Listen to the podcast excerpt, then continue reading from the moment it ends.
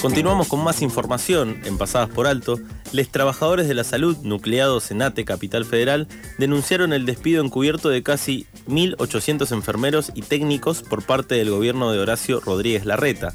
Desde el gobierno de la ciudad sostienen que terminaron los contratos que se realizaron por la pandemia del coronavirus y que abrieron convocatorias para contratar de forma permanente a personal de la salud.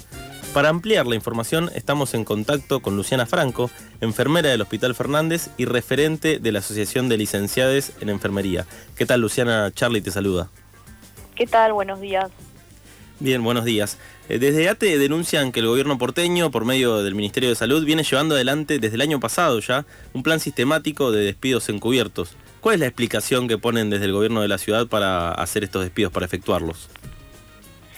Bueno, nosotros también desde ALE venimos denunciando esto desde, el año pasado, ¿no? Cuando surgió la segunda ola de la pandemia y después la tercera ola, eh, como, uno, como uno de nuestros reclamos centrales, que, es el pase a planta permanente de los compañeros y compañeras contratados durante la pandemia para reforzar los planteles, ¿no? Eh, la respuesta del gobierno es, eh, bueno, se terminó la pandemia, se decretó el fin de la pandemia y entonces empieza a sobrar gente, ¿no? Eh, a lo cual nosotros respondemos eh, que acá no sobra nadie, la verdad, porque nosotros como personal de planta venimos en déficit eh, históricamente, que se reagudizó cuando empezó la pandemia y muchos de nuestros compañeros que tienen problemas de salud crónicos tuvieron que tomar licencias y es por eso que el gobierno de la ciudad se vio obligado frente a la situación sanitaria que se estaba presentando a incorporar personal, ¿no? Y, la manera de incorporar personal del gobierno de la ciudad en ese momento fue, eh, bueno, más o menos pasás por la puerta y entrás, ¿no? Como no hubo exámenes de ingreso, no hubo casi entrevistas, era todo virtual y los compañeros y compañeras ingresaron rápidamente a todas las instituciones de, Cava, eh, sin ningún tipo de requisito básicamente, ¿no? Que presentar la matrícula y el título y nada más. Pero ahora, ahora cuando el gobierno de la ciudad decreta y dice que la pandemia se terminó y que esto no viene de ahora, sino que ya lo querían eh, establecer desde el año pasado para empezar durante la campaña electoral, la pandemia desapareció mágicamente de, nuestras vidas, ¿no? Donde se abrieron un montón de actividades, ¿no? Eh, bueno, porque estábamos en época electoral, obviamente utilizándonos a nosotros como marketing para sus campañas, ¿no? La primera línea, que son héroes, que son ángeles, cosas que nosotros rechazamos, repudiamos, porque nosotros no somos ni héroes ni ángeles, sino que somos trabajadores de la salud precarizados históricamente, ¿no? Acá en el gobierno de la ciudad esta situación no es eh, actual, digamos. Eh, y bueno, y ahora la actualidad lo que hacen es eh, empezar a despedir a los compañeros arbitrariamente. Por supuesto, esto genera una gran incertidumbre, una angustia, no solo de los compañeros contratados, sino nosotros en, en personal de planta, que estamos en déficit, como ya le digo, y que los hospitales no es que están vacíos, o sea, no hay, no hay casos de COVID, pero hay, los hospitales están llenos, están repletos, están colmados de, gente, de pacientes que estuvieron desatendidos durante todo el momento más álgido de la pandemia porque no se atendía otra cosa que no sea COVID, específicamente en nuestro hospital que fue declarado 100% COVID de alta complejidad eh, y que ahora están con secuelas, con complicaciones por no haber sido haber recibido la atención médica que requerían como pacientes crónicos en su momento, ¿no? Entonces los hospitales no están vacíos. Y la y el personal acá no sobra. Nosotros decimos desde la ALE que en Cava no sobra nadie. En cambio, el gobierno de la ciudad pretende descartar al personal por supuesto, eh, siguiendo su línea ¿no? de ajuste hacia los trabajadores, porque esto son medidas de ajuste, ¿no? Eh, de, ahorrar. O sea, acá se ahorra en salud y en educación, básicamente, no en otras cosas. Eh, y bueno, esas son las medidas que toma para seguir su línea de gobierno, ¿no? Pero nosotros decimos que no sobra nadie, que acá necesitamos a todos nuestros compañeros, que nuestros compañeros básicamente se formaron en las instituciones, haciéndole frente a una situación realmente eh, desconocida, eh, que ni siquiera fue fácil para nosotros que tenemos formación en las instituciones, que yo particularmente tengo especialidad en cuidados críticos, en emergencias. Sin embargo, no fue fácil para nosotros, fue una, una, una cosa muy caótica, mucha incertidumbre en su momento. Imagínense personas o compañeros que llegan sin experiencia, recién recibidos, se los se los incorporó a, servicios de alta complejidad y entonces nosotros la pregunta que nos hacemos y que le hacemos a la comunidad es ¿qué otro concurso tienen que rendir nuestros compañeros? Que haber estado hace dos años trabajando a la par nuestra, aprendiendo de esa manera, que no es la mejor manera de aprender, pero adaptándose a las instituciones y poniendo lo mejor de sí, ¿no? Incluso hasta entregando la vida a muchos de ellos, ¿no?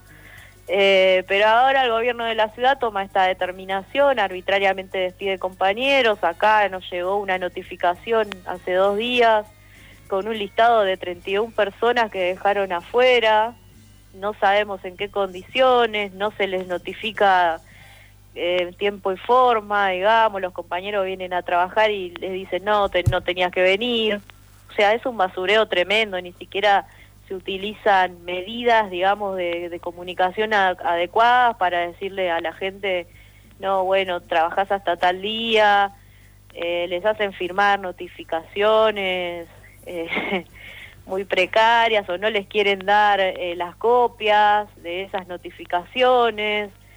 Bueno, todo eso está sucediendo ahora, en este momento, donde por supuesto el gobierno dice que la pandemia terminó, pero que empieza la época invernal y nosotros no sabemos qué es lo que puede pasar, ¿no? Sí, sí es una realidad que los casos bajaron, que la vacunación fue bastante efectiva, pero la verdad que seguimos en una incertidumbre total. ¿Y qué vamos a hacer si, se, si despiden a la mayoría de nuestros compañeros que vinieron a reforzar acá los servicios?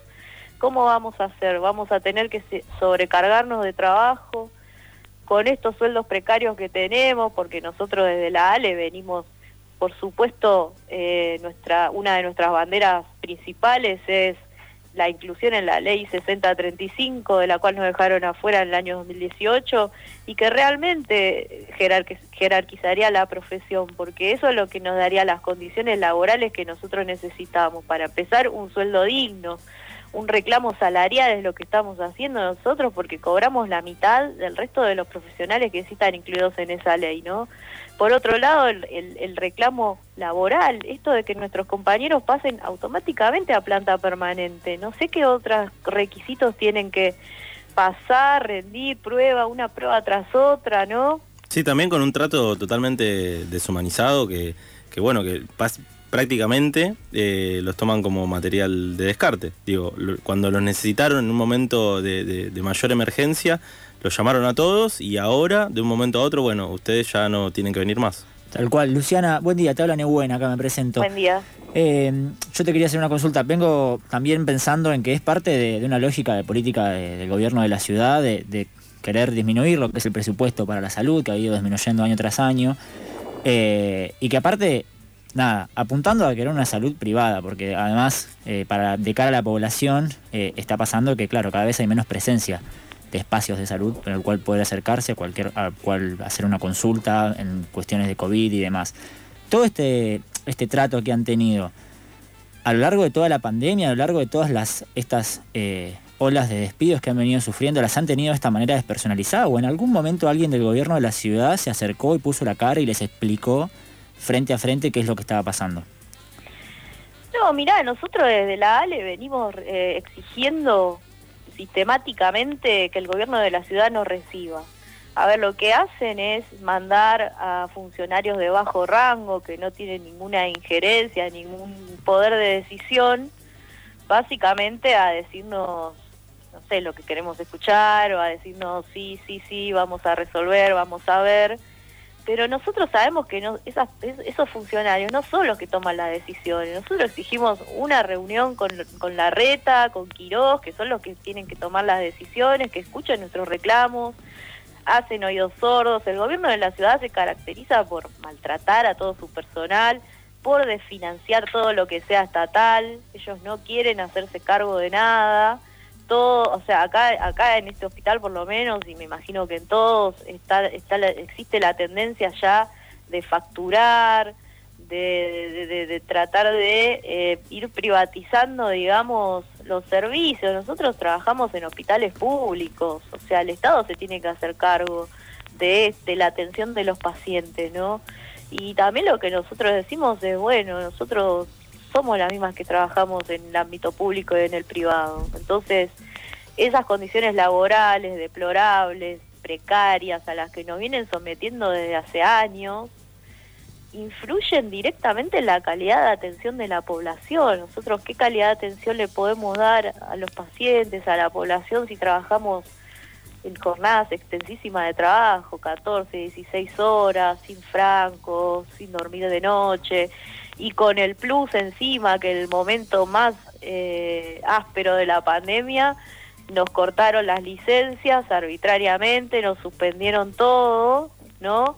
Y entonces esto también se relaciona con el personal contratado, porque nosotros si tenemos, si se incorporan todos estos, estos compañeros que no sobran para nada, que son muy necesarios, que vinieron a darnos una bocanada de oxígeno a nosotros en el peor momento de la pandemia, eso garantizaría que podamos tomar las licencias como corresponde, que podamos tener capacitación en servicio como corresponde, como es nuestro derecho, ¿no? Como está eso eh, establecido en la ley 6035, que por supuesto estamos afuera de esa ley porque no nos consideran profesionales, no tenemos nada que demostrar como profesionales nosotros, pero bueno, al parecer para el gobierno de la ciudad no, nuestro trabajo y nuestra formación eh, no es acorde, parece, o no alcanza para estar incluidos en esa ley. Sí, todo esto en un contexto, sí, eh, y todo esto en un contexto en el que el mismo Fernán Quirós eh, advirtió sobre un posible rebrote para dentro de los próximos meses.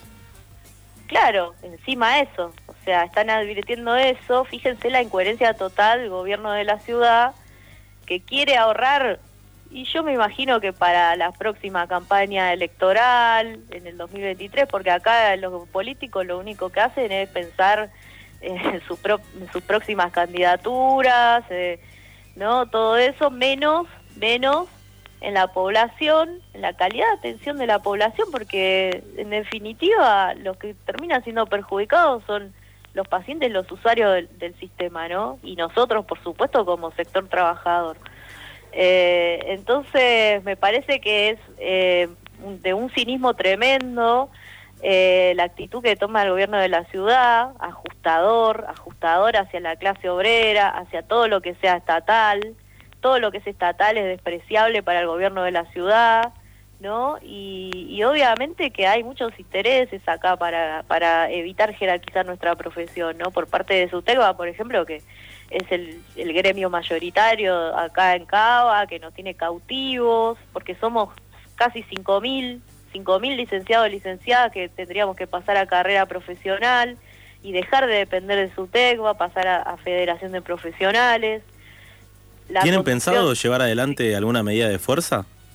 Sí, claro, tenemos pensado llevar adelante medidas de fuerza. Nosotros estamos impulsando la iniciativa popular, para empezar, en con respecto a esto, ¿no? Y entregar en, unos días 10.000 firmas más en la legislatura para llegar a las 40.000 y hacer, forzar a que la legislatura trate este tema, ¿no? Porque ya hicimos de todo, hicimos todo tipo de medidas, marchas, acampes, scratch, caravana, festivales, ruido, todo eso que hicimos nosotros por supuesto que al gobierno no le interesa. Entonces también tenemos esta herramienta para seguir presionando, vamos a seguir presionando con esto.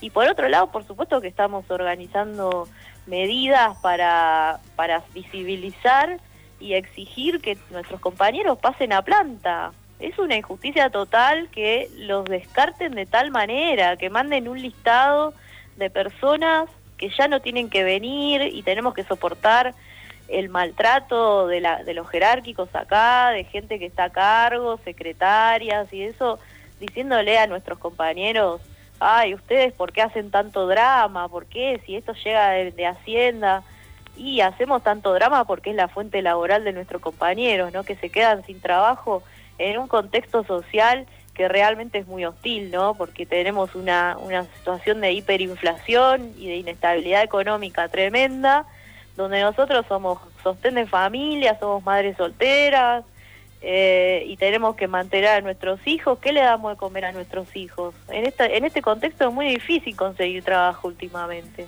Y encima el gobierno de la ciudad nos, los descarta así a los compañeros de tal manera tan insensible, sin importarle nada, la situación, nada, y ni siquiera hacer un análisis del desempeño de los compañeros durante todo este tiempo, ¿no? Entonces, la verdad que es muy injusto, es muy triste y, y nosotros vamos a seguir en la calle constantemente, no vamos a parar hasta lograr eh, conseguir lo que nos corresponde, ¿no? Porque es esto es lo que nos corresponde, nosotros no reclamamos nada injusto, nada fuera de lugar, cumplimos con los requisitos para todo, para estar incluidos en la ley, esa ley, la inclusión en esa ley es la que nos va a dar la jerarquización, tanto a nivel de reconocimiento profesional como laboral y salarial. Entonces, bueno, seguimos en esta, en esta dirección, ¿no? Sí, por supuesto que les corresponde.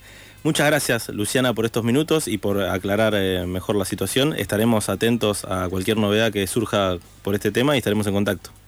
Bueno, muchas gracias a ustedes y nosotros vamos a ir informando cuáles van a ser las medidas que vamos a tomar en los próximos días. Así que gracias por la invitación. Gracias a vos pasaba Luciana Franco, enfermera del Hospital Fernández y referente de la Asociación de Licenciadas en Enfermería, porque los trabajadores de la salud eh, denunciaron el despido encubierto de casi 1.800 enfermeros y técnicos por parte del gobierno de Horacio Rodríguez Larreta.